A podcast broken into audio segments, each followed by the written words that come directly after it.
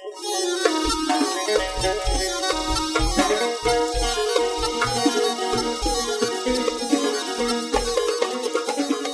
is New Books in Middle Eastern Studies. I'm Banafsheh Madani-Nejad. My guest, Marcia Inhorn, a medical anthropologist and William K. Lanman Jr., professor of anthropology and international affairs at Yale University, is a specialist in Middle Eastern gender and health issues. In her new book, The Arab Man Emergent Masculinities, Technologies, and Islam in the Middle East, she draws on two decades of ethnographic research across the Middle East with hundreds of men to show how the new Arab man is self-consciously rethinking the patriarchal masculinity of his forefathers. The book won the Journal of Middle Eastern Women's Studies Award at the Middle Eastern Studies Association in 2014, and she was named Middle East Distinguished Scholar by the Middle East section of the American Anthropo- Anthropological Association in 2013. Marcia Inhorn Welcome to New Books in Middle Eastern Studies. It's wonderful to have you here. Thank you, Banafsheh. I'm really pleased to be speaking with you. I wonder if you could say a few words um, about yourself, where you were born, raised, where you went to school, how you became interested in medical anthropology and Middle Eastern gender. Yes, I'm from the Midwest. I grew up in Madison, Wisconsin, and I went there as an undergraduate to University of Wisconsin-Madison, where I was a double major in journalism and anthropology two fields that actually overlap very well with each other because they're both interested in stories and sort of human interest stories. And uh, then, after working as a medical journalist for a few years, I decided to go back to graduate school in the sort of growing subfield of medical anthropology. And I was part of the graduate program in medical anthropology at the University of California, Berkeley, University of California, San Francisco. And it was there that I really made the decision to work in the Arab world, to work in the Middle East. Um, I was invited in my uh, first year of graduate school, or actually my second year of graduate school, um, to be part of a project in rural Egypt looking at a blinding eye disease. Um, and I participated as a medical anthropologist, anthropologist in that project and realized that one of the sort of profound forms of human suffering in Egypt um, was when couples could not have children. Um, people are very child oriented in the Arab world. And so I realized that infertility or the inability to have children was really something um, of importance to women, to men. And that's really how I started on this path towards an understanding of Middle East gender relationships between men and women. Um, was way back in the late 1980s working on the problem of infertility in the Middle East. When you say that uh, people in the Arab world are are focused on children, what, what do you mean? Yeah, I would say in general, um, the Muslim Middle East um, is pronatalist. Um, people want to have children. There are both religious and cultural reasons for having children. And beyond that, people just within marriage really want to have children. I have to say that it's a very child centric part of the world. Um, in every Arab country in which I've lived, or you know, people really um, are kind to children. They they they love children. They loved my children, and um, basically see children as a very important part of family life, a very important part of marriage. Um, people think that children are just the decorations of earthly life. Uh, so there's a very strong, within marriage, very strong desire to have children. Um, I'm, I'm also wondering if you had uh, any women mentors um, while you were an undergrad or a grad student or as a junior faculty member. Yeah, very interestingly, since I focus on women and children, I had two fantastic women mentors, neither of whom had children. Um, sort of early female academics who um, their life courses did not involve having children, but nonetheless they were incredibly supportive women mentors to me. I had one as an undergraduate; she was an anthropology professor, um, and I had again a medical anthropology professor in graduate school who was kind of like our academic mother really was a, a great woman role model, both of them. Um, yeah, and so that was really important to me. I've had wonderful male mentors too. My dissertation advisor was a man, and um, I had incredible support from male academics in my life, but I did have two very powerful female mentors who showed me that you could be an anthropologist. It's not a, it's a, it's a rather, you know, an occupation that takes you far away. And these women had done it, and they were an inspiration to me, I, I would say. So, reading your book, I, I, have to say, I it was a real pleasure for me. I um, didn't feel like it was work. As I as I read it, I felt like you were holding my hand and sort of showing me these little nooks and crannies. Um, being from the Middle East, from Iran myself, I, I really didn't know much about this field at all. And uh, it's just completely fascinating, especially getting into the lives of men. And um, uh, what I really loved about it, I mean, I love many things about it, but what really sort of caught my attention was how well you told stories. And it wasn't just the first parts of every chapter that this, you know, you would introduce uh, one of your um, uh, one of the men that you were interviewing, but sort of you kept going back to to um, the lives and, and telling the sort of stories of these men over and over again, even when you were talking about, uh, theoretically.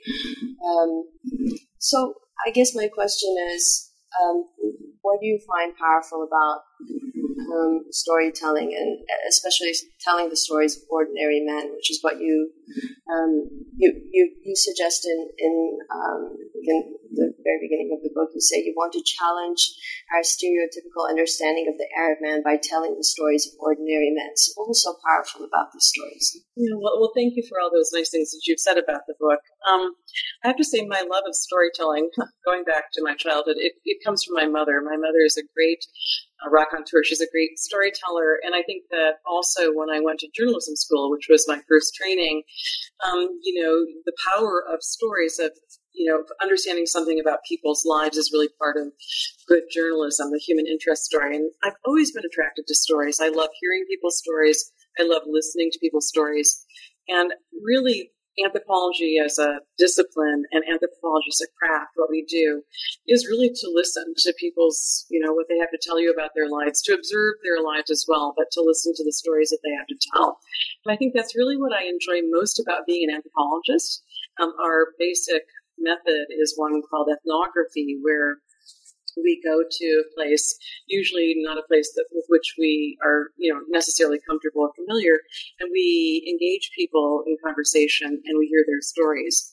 And there's a lot of interviewing that goes on as an anthropologist. So I, over the years, I mean, I started working in the you know Arab world back in the mid 1980s. It's been really a 30 year engagement with the Arab world, um, and I started really working mostly with women, as you know, um, really spending hundreds, thousands of hours listening to women tell me their stories about their lives, and I, I realized then that I was missing, and that in fact scholarship was missing um, sort of the opportunity to listen to ordinary men's lives. Um, and it eventually occurred to me no one's really listening to men tell their stories. Or if they are, it's often political stories. It's about the things that we sort of expect that Arab, Arab men are interested in war, violence, competition, those kinds of stories. But we're not really hearing intimate stories about Arab men's lives. And that would include in the scholarship on the Middle East. There has been so much work done in scholarship on the Middle East about gender qua women, that gender means women in the Middle East. We have hundreds of books now that explore various aspects of the lives of ordinary women. And there was virtually nothing in the literature on ordinary Arab men. And so I eventually felt really compelled to start telling some of their stories. Uh, was it a moment that you made this decision? Was it a particular conversation you had, or what? What exactly? What you know? What? What? What? Where did the switch happen from studying women in the Middle East to studying men? So my topic the lens through which I've always intervened or come to know people has been looking at infertility, you know, couples who couldn't have children in various Arab countries and, and their, their struggles and their quest to overcome their infertility and the kind of medical things that they did. So that is the sort of topic. But because of that, I ended up talking to all of these women who were, you know, suffering from this problem. And they would initially, in my early days working in Egypt, uh, they would tell me a lot about their husbands and things I didn't really expect that their husbands would be very loving toward them and very caring and going along with them. And I, you know, it wasn't the impression of the Egyptian husbands that one might expect if you just, you know, kind of went along with the stereotypes that oh men won't they'll they'll divorce an infertile wife they'll be abusive they'll you know be terrible to her. This was this was not what I was hearing. So I first learned about men really through the eyes of women, women telling me about their husbands, and I met some of those husbands, very nice, kind men. Then, you know, going back, I went back to Egypt to study the introduction of in vitro fertilization or test tube baby making in the Arab world.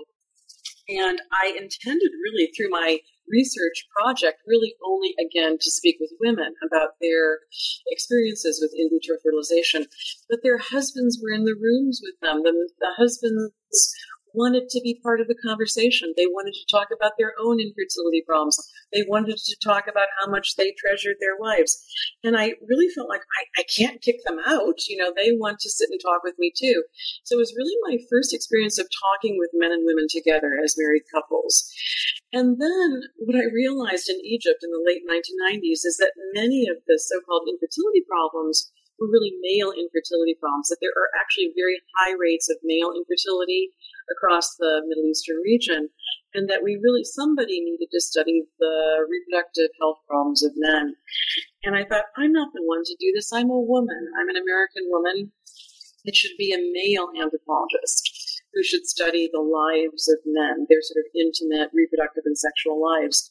And I tried to actually in, interest a young American male graduate student to go off and do this as a research project, and that didn't work out. But one of my Moroccan colleagues, a man, said, no, I think you should do a study of men, men's lives and reproductive lives.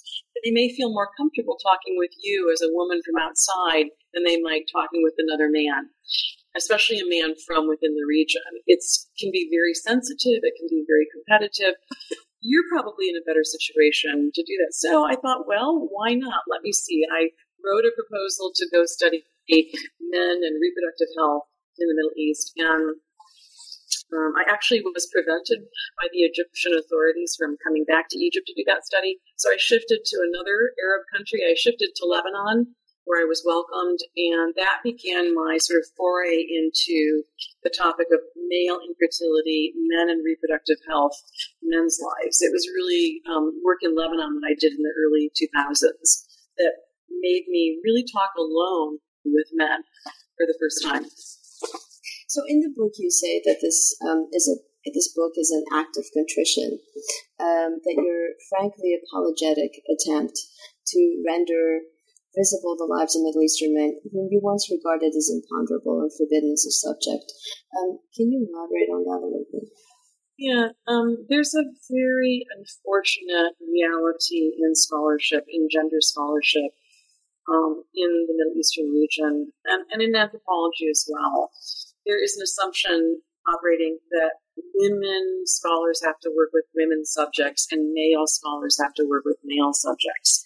And I don't know if that's true in other parts of the world, but in the Middle Eastern region, it's just believed that we conduct separate spheres research, that women work with women, men work with men. And it's sort of always been that way.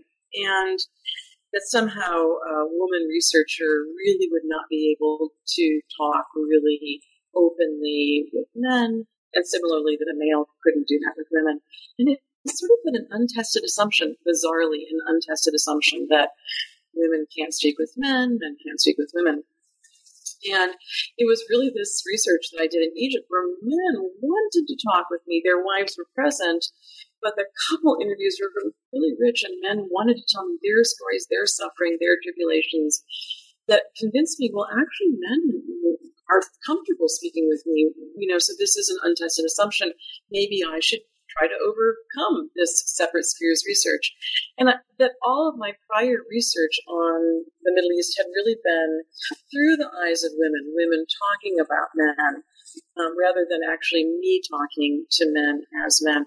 So that was really, and I feel that because of that, maybe I wasn't really representing men's lives fairly or um, in a way that was true to how they wanted to represent their own lives. And I guess my act of contrition, if you will, is just that I had never, in you know more than a decade of prior research, really tested this untested assumption myself that I, as a woman coming from the U.S., that somehow I couldn't speak to Arab men, and so um, that was really what I set out to do to actually go and be a scholar of the lives of ordinary Arab men. And, you know, fortunately, it, it ended up being quite successful. Um, and actually, I have to say, the book, The New Arab Man, I mean, honestly, it is the first book in Middle East gender studies scholarship that really takes on the issue of masculinity, Arab men's masculinity, as a research topic which is really quite shocking. Um, since then, there have been a few other books that followed, but it's sort of, you know, the thing about it that I guess you could say is pioneering is that it's the first gender studies book focusing actually on men as men. Okay. So you're not necessarily suggesting by studying uh, Middle Eastern masculinity um, that uh, patriarchy has gone away necessarily. Um, what, what, exactly? What can you can you give some nuance to sort of what I the question that I just asked? Uh, what what what what what are you saying about um, masculinity in the Middle East? Yeah, well, you know, the second book that I wrote based on my work in Egypt was called Infertility and Patriarchy, the Cultural Politics of Gender and Family Life in Egypt. And I kind of followed along with the feminist argument, the Middle East studies feminist argument, that there is a lot of patriarchy operating in the Muslim Middle East. Um, and it's an important argument to for feminists to make to sort of look at where does patriarchy come from? How is it enacted in daily lives? And my argument in that book was that infertile women sort of live patriarchy, the patriarchy in the family, the patriarchy in the marriage, the patriarchy in the community, and that women often buy into patriarchy because it's a sort of survival mechanism. So my my second book was really about how patriarchy is lived in everyday life for especially poor women living in Egypt.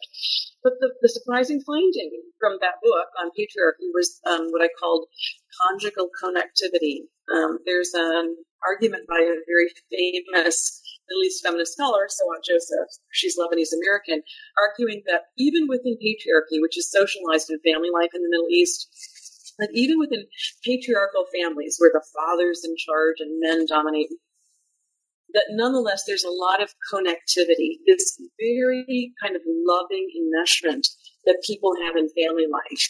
So even though there's unfairness and inequality within family structures where men do dominate women, that there's still a lot of loving connectivity within the Arab family. And that was her major argument. And so I took her idea of connectivity and I looked at it within marriage, arguing that yes, maybe there is patriarchy within marriage where men do have more power, but nonetheless, there's all of this conjugal connectivity that there's a lot of love and enmeshment and care going on within that marital unit.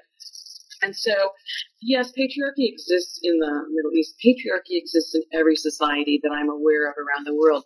We have not unseated patriarchy, including in the United States. I mean, we don't have equal pay for women in this country. We don't have women represented in the political system in the ways that they should be. There is a glass ceiling in employment for women. Women don't get you know, the same kinds of rights in many different spheres of life.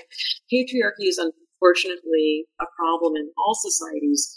But my argument in this book, The New Arab Man, is that increasingly new generation men, men of, you know, the contemporary era, they see the patriarchy, they see areas of unfairness, and in their own way, they're trying to be different men than they saw their fathers being. They're trying to enact different forms of marriage than maybe their parents did. That men are participating in new ways and trying to unseat or unmask and to change um, patriarchal conditions in their own societies. We clearly see that in the you know, revolutions that happened in 2011 in a lot of countries, that young men and young women went out in the streets to say no to dictatorship. You know, no, we want different kinds of lives. We want dignity. We want fairness. Um, it's part and parcel of a lot of change going on in men's lives in the region.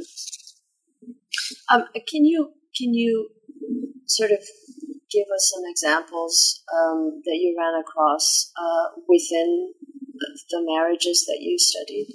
Yeah, there's an assumption that Middle Eastern marriages are sort of arranged or semi-arranged, that people don't really have free choice, that they don't necessarily marry for love, uh, sometimes, uh, in fact, there are high rates of what we call consanguineous marriage, where people marry cousins. Um, that's a practice found across the world, um, but it, it, occurs in high rates in parts of the Middle East, and so that people don't really go into marriage expecting very much, that they don't expect a lot of love and companionship and so forth.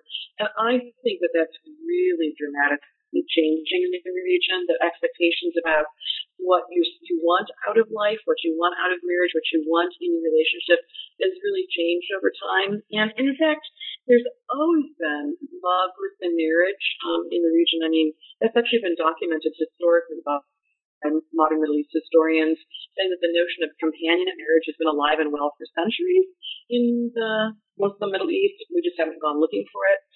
But people today can really articulate this very clearly that they want something meaningful in their marriage, that they want to have friendship in marriage, that they want passion, that they want romance, that they want um, what you would call a companionate marriage.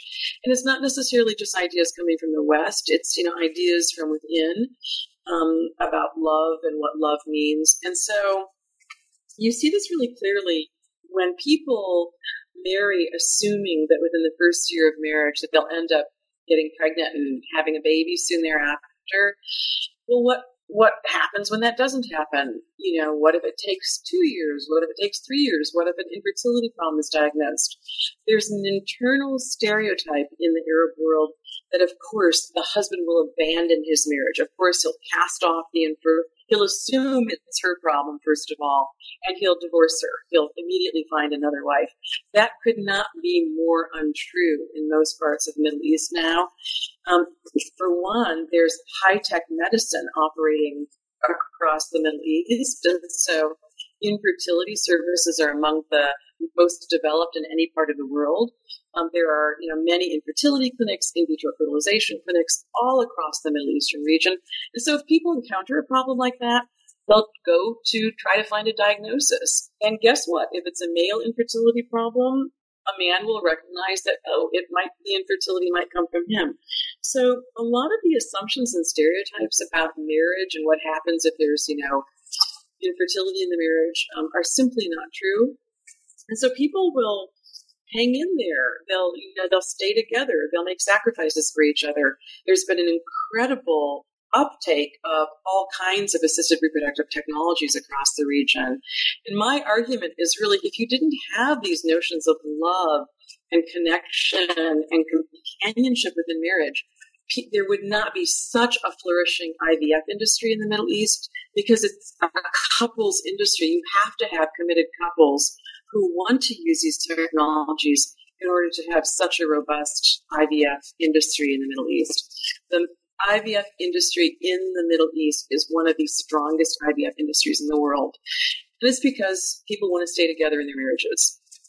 So, what what is the male infertility rate in the Middle East? It's high. Um, we say in the world of infertility that about, generally speaking, about forty percent of problems come from women's bodies, about forty percent of problems come from men's bodies, and then about twenty to thirty percent are so-called combined problems.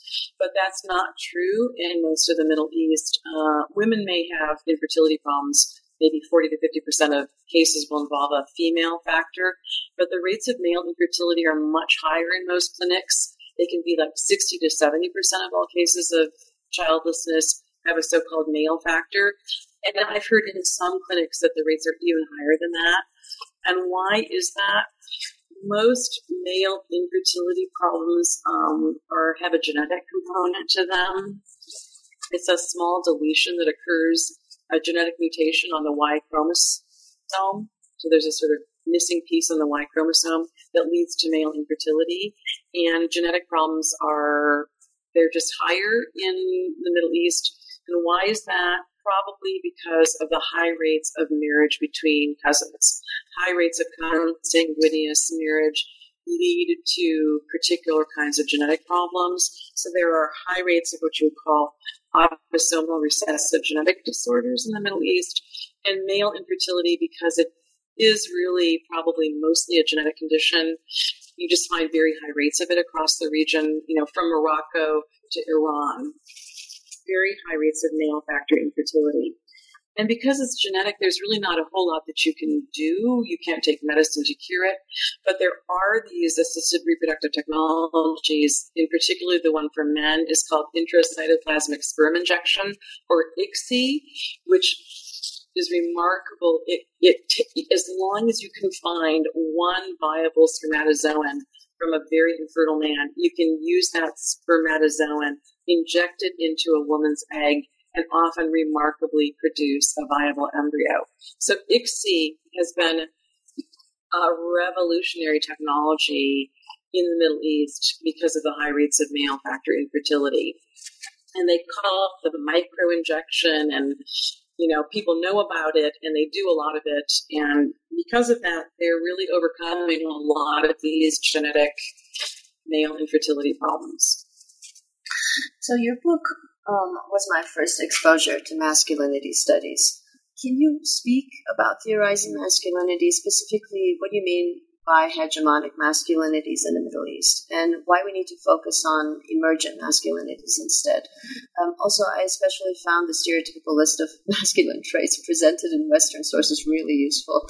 Well, so masculinity studies is a vibrant part of gender studies, and the person most responsible for really, I think, moving things forward theoretically is Connell, Raewyn Connell, um, whose theory of so-called hegemonic masculinity has really been probably the most important single conceptual analytic in masculinity studies. And Connell's notion of hegemonic masculinity is that within any given society, there is a hegemonic form, a dominant form of masculinity, which is the type which men are socialized into aspiring to.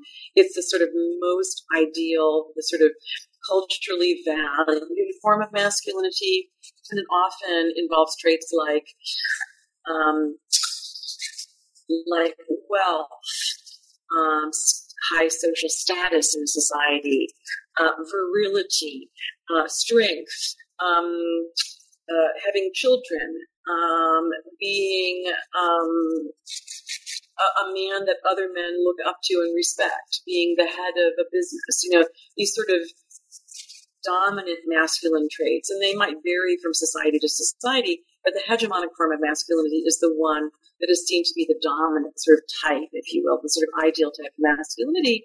And Connell said that hegemonic masculinity is something to which many men aspire, but which probably the majority of men can never attain in a given society. And therefore, it's really important to look at the relationships between masculinity and men as they aspire to the hegemonic type and can't sort of achieve it. And so uh, Connell spoke about so-called hegemonic masculinity in relationship to subordinated, uh, marginalized masculinities that also exist in societies. And often these are, you know, often go along with race and class, especially in the West, so that poorer men, men of color, um, gay men, you know, cannot attain the sort of hegemonic dominant form. And Connell also spoke about so-called protest masculinity, that sometimes men in the sort of subordinated or marginalized realms um, protest the fact that hegemonic masculinity is oppressive. So the notion of hegemonic masculinity has been a very dominant um, conceptual theoretical model in masculinity studies for about 30 years now.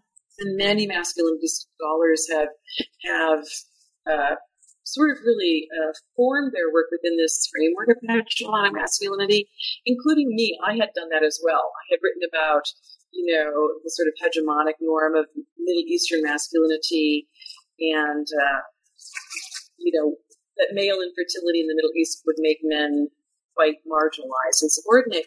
But then I thought, gosh, if we really keep talking about hegemonic masculinity in the Middle East, we end up with what one might call the toxic trait list of Middle Eastern masculinity. And that's been one of the main critiques of the Connellian model of hegemonic masculinity is that it ends up being, you know, both a sort of a list of the things that are valorized for men, but some of these things aren't good, right?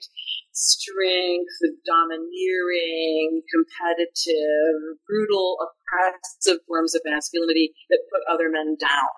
And if you sat and tried to think of this sort of hegemonic Arab man, it could really end up being a very toxic trait list. And so in one of my chapters on so-called Middle Eastern masculinity, hegemonic Middle Eastern masculinity. I sat down one afternoon in my office and came up with a kind of trait list of the hegemonic Middle Eastern man, which would be, you know, a virile patriarch, many children, many wives, uh, hyper zealous, religious, dominating, brutal, oppressive, violent, and so forth.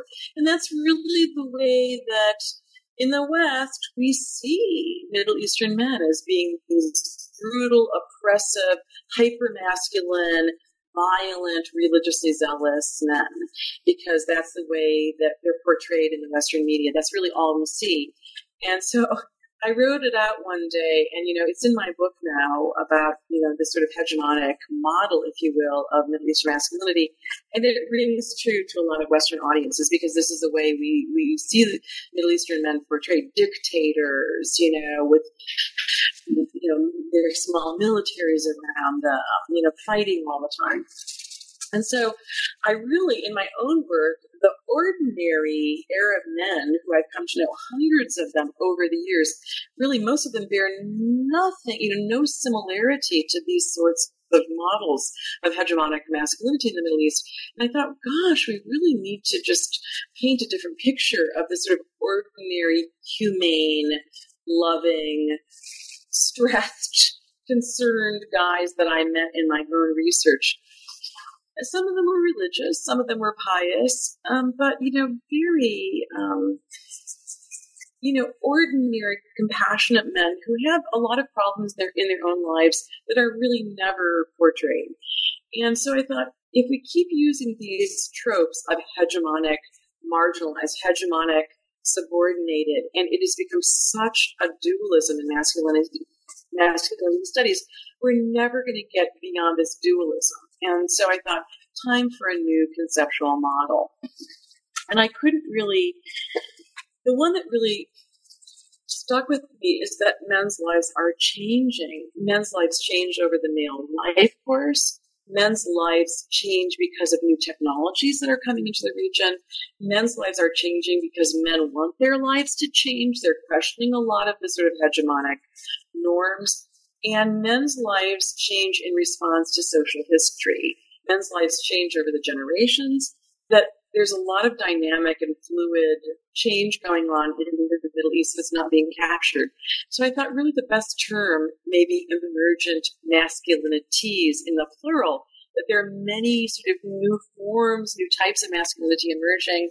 It's emergent, dynamic, fluid, and that we I need to come up with a new way of describing it. So I just decided to forward the term emergent masculinities, and it's actually one that I think has been um, useful. People have picked it up.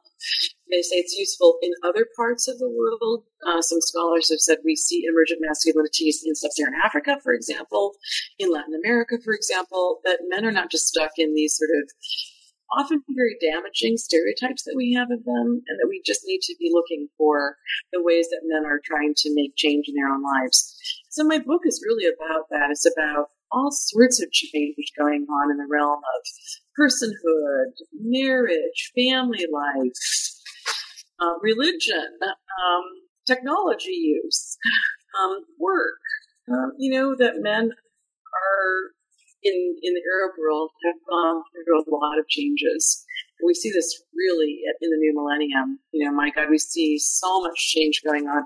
The use of social media, the you know men were out on the streets trying to protest you know their regimes. It hasn't necessarily gone well, but there's been a lot of social transformation going on in men's lives. So I decided to forward the term emergent masculinities as a way to capture all of that. Um, I don't know if I'm thinking about this uh, sort of um, in a sophisticated way or not, but when I think of sort of a counter to the hegemonic masculinity that you're talking about, I, I see a man who embraces um, some sort or, or, a series of vulnerabilities um, that that he he as a hegemonic sort of um, embracing a hegemonic masculinity he would not. So what what are these vulnerabilities uh, that are being embraced that you you've been sort of witnessing? Mm-hmm.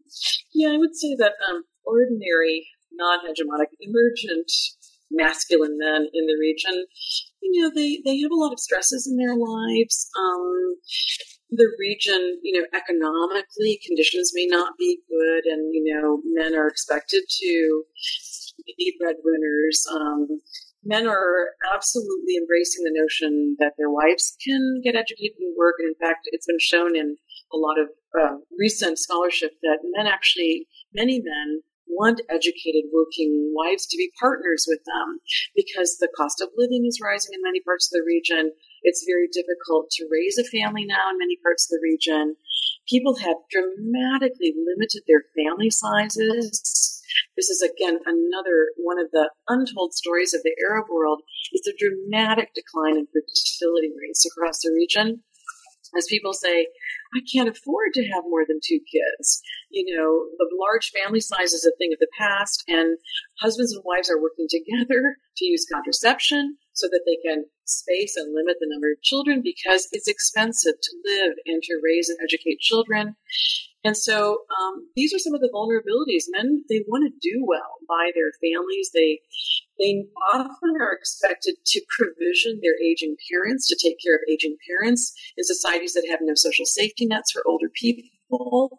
And so men are expected to be the ones to take care of not only their children but their elderly parents as well. And that makes them vulnerable. Um, often societies don't have social security. They don't have health care insurance. If there's a medical emergency, they have to pay for it. And so I've heard a lot about the financial and economic woes and stresses that men face and that they feel responsible, um, you know, to, to make sure that everyone's well protected.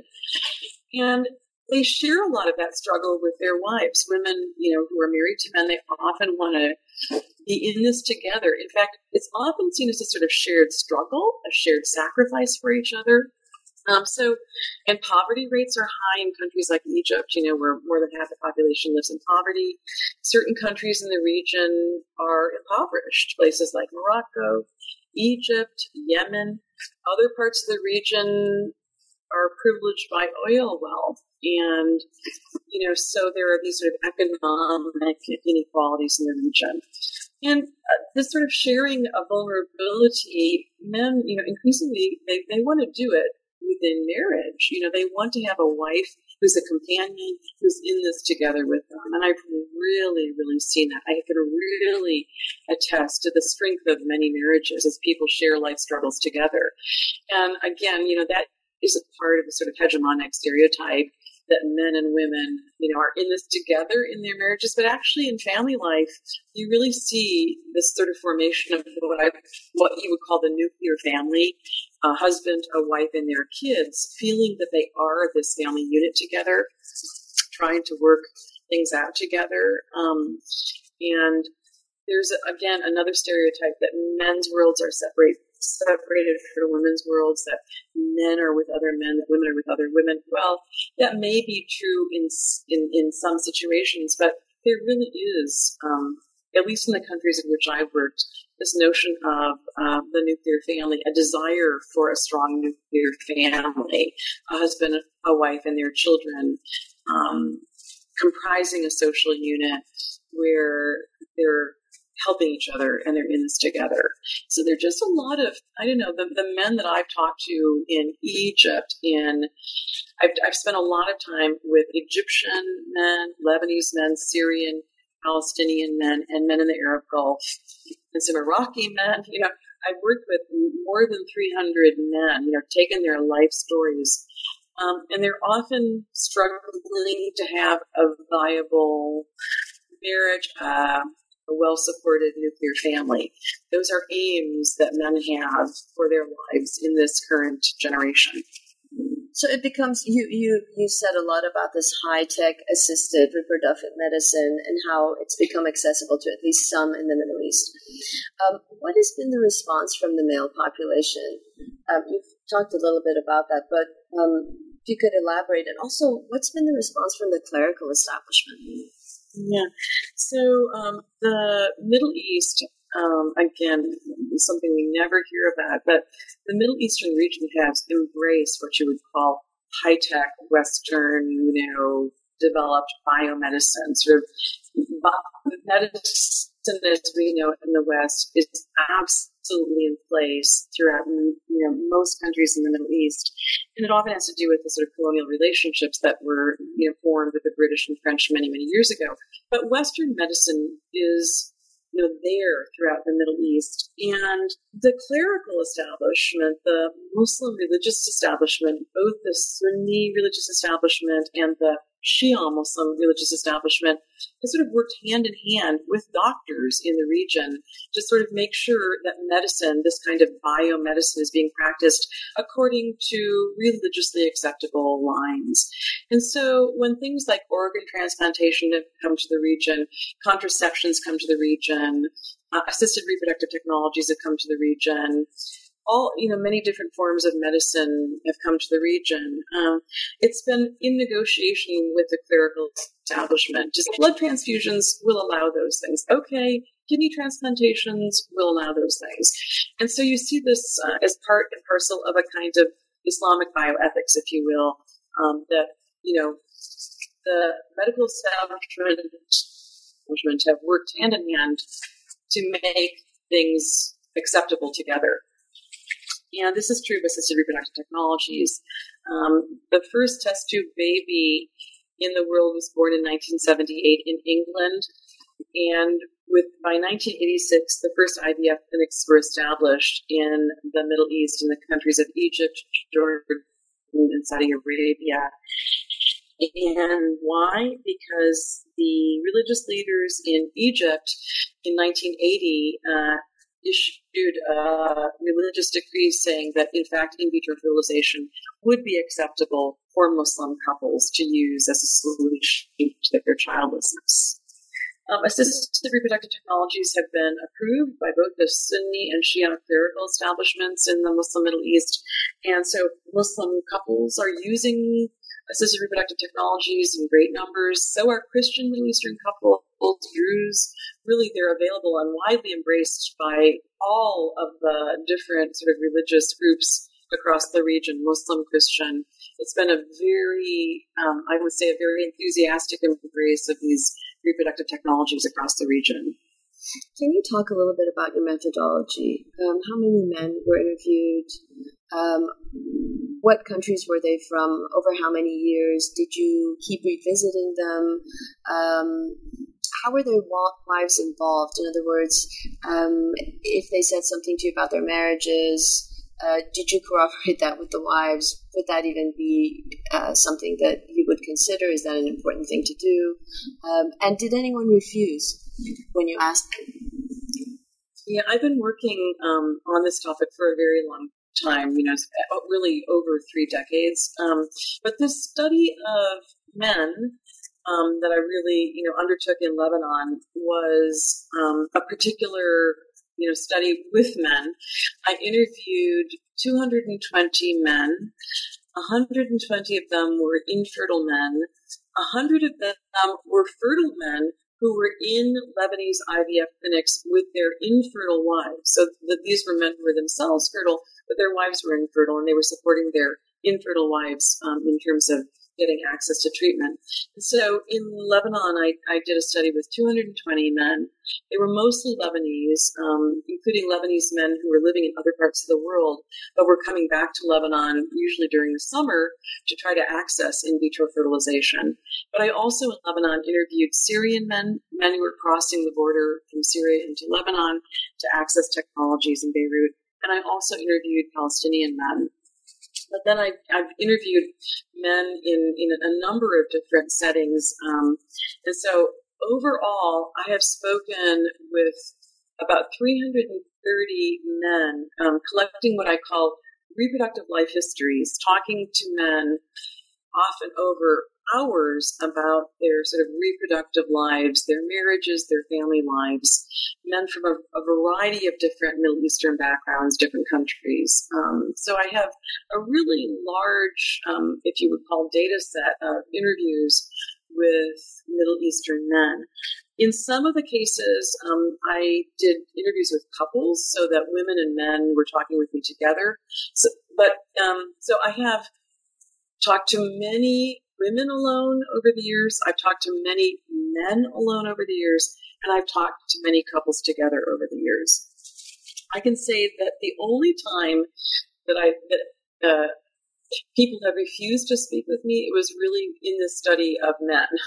There were some men, an unknown number really, who just did not want to talk to me for a variety of reasons. And actually, in my book, The New Arab Man, I um, talk about the sort of refusal or lack of response of some men when they were asked, you know, for example, by a physician, do you want to talk to her about your male infertility problem? Some percentage of men didn't want to. They didn't feel comfortable talking. But having said that, it was amazing to me um, that so many men did want to speak with me. Um, so over the course of, I, I, spent about eight months in Lebanon in the year 2003. Um, and I was able to speak to, to, to, more than 200 men in great detail about their their lives. Um, so, uh, you know, I've I've collected thousands of pages of interview transcripts um, in my discussions with Middle Eastern men over the years. And, you know, it's represented in this book, The New Arab Man. Right. Um, what about socioeconomic background?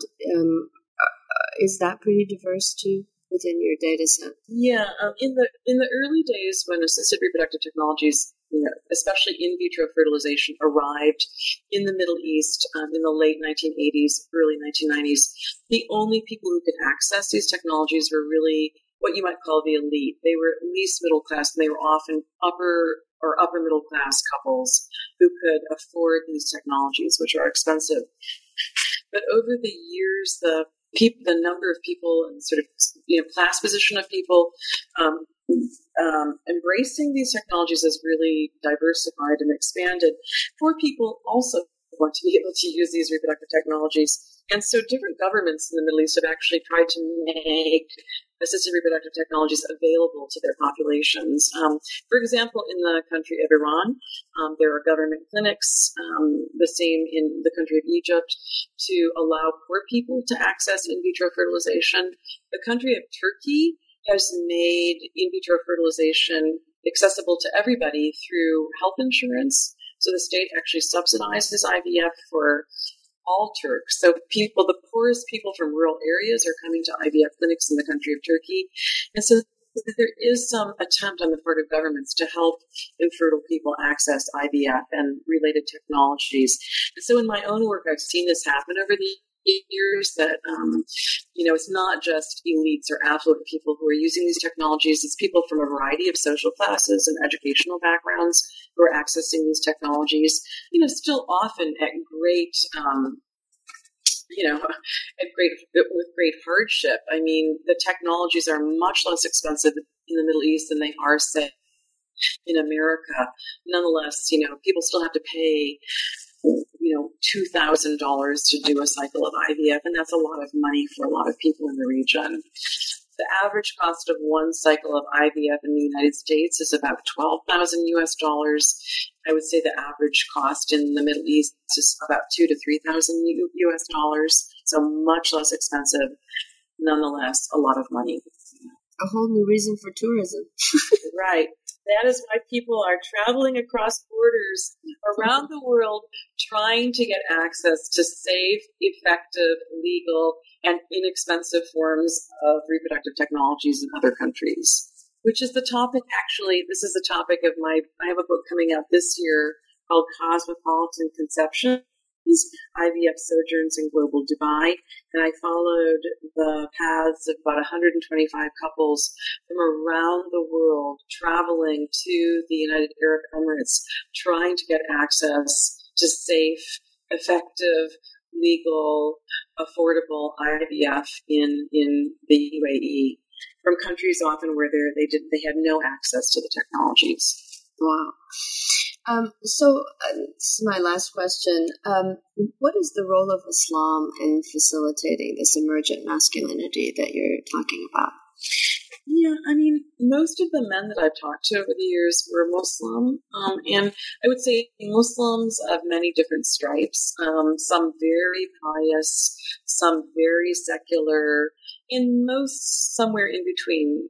Practicing Muslims who um, you know, cared about their religion and cared about, you know, being ethical, um, you know, Muslims. Um, having said that, you know, I, I, I don't see Islam as a sort of homogeneous entity. I think that Islam itself isn't a monolithic religion. There are different you know, strands of Islam, different variants of Islam, different understandings of Islam, and and people practice the religion in different ways. Um, and that I would say there's a great diversity in Islam that I've certainly seen in my own work. And Islam, I think, from the standpoint I'm a medical anthropologist, and what I really followed is how Islam has sort of embraced medicine. Islam actually is what you would call techno scientifically agentive.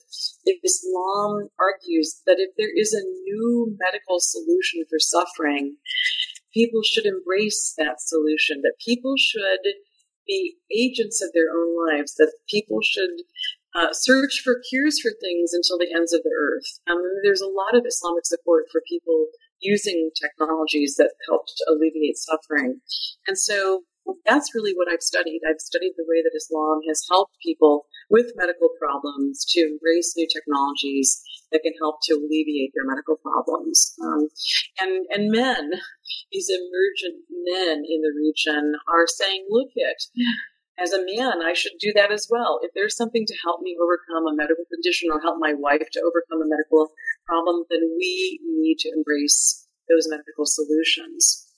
And interestingly, there are many um, Muslim couples, especially from the Arab Gulf, who are being supported by their governments and by the religion to come to the United States to try to overcome dire health conditions within their families, um, particularly particularly children's health problems, men who will give up their jobs for often many months to accompany their sick children over to the United States to get access to technologies to try to help their very sick children. Um, I've actually seen this in the United States. So Islam plays a, what you would call a sort of dynamic role in the lives of people, including men in the region. Um, these emergent technologies. Islam is embracing, I guess, emergent technologies that are helping people to overcome their problems and their suffering, especially their medical suffering.